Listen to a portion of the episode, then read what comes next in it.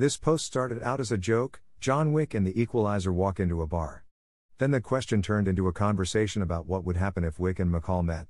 Of course, it turned into juvenile discussions on Wick's fighting abilities and what McCall used in the room, unfortunately, never a pencil. While Wick rolled on the ground with one of his soon to be victims, McCall would stop the timer on his watch and figure out how long it took him to put his guys away.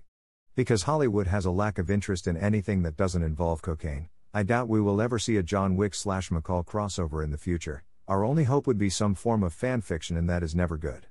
Between the two movies, I have to admit a fondness for both.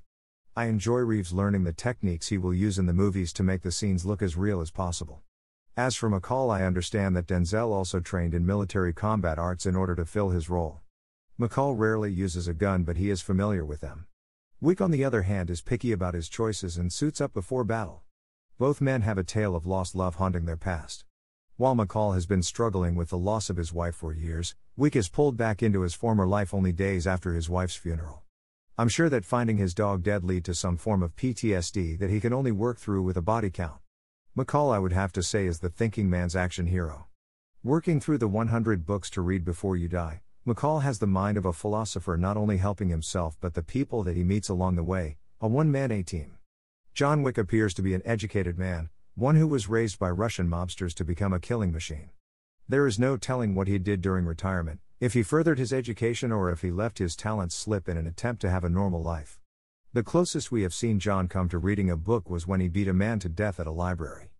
McCall lives by a code, the way of the warrior or a code of chivalry, take your pick. Even though he faked his death, he can't help himself in bettering the lives of those around him.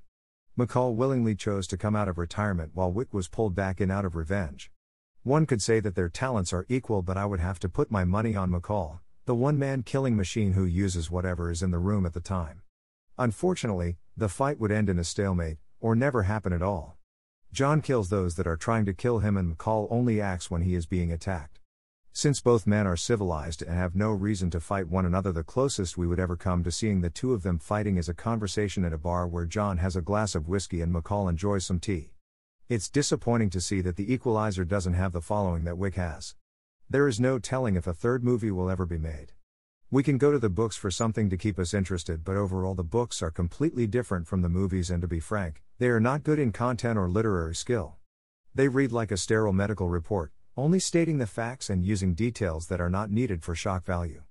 Denzel's portrayal of the Equalizer is the only form we have, and the closest we can come to enjoying this character even more is to look into his reading list, which most people agree doesn't exist. One such list was found online, but after the sequel came out, it became apparent that McCall was going by a list that doesn't exist. Between the World and Me was showcased in the movie and doesn't appear on any list with the previous books that were discussed.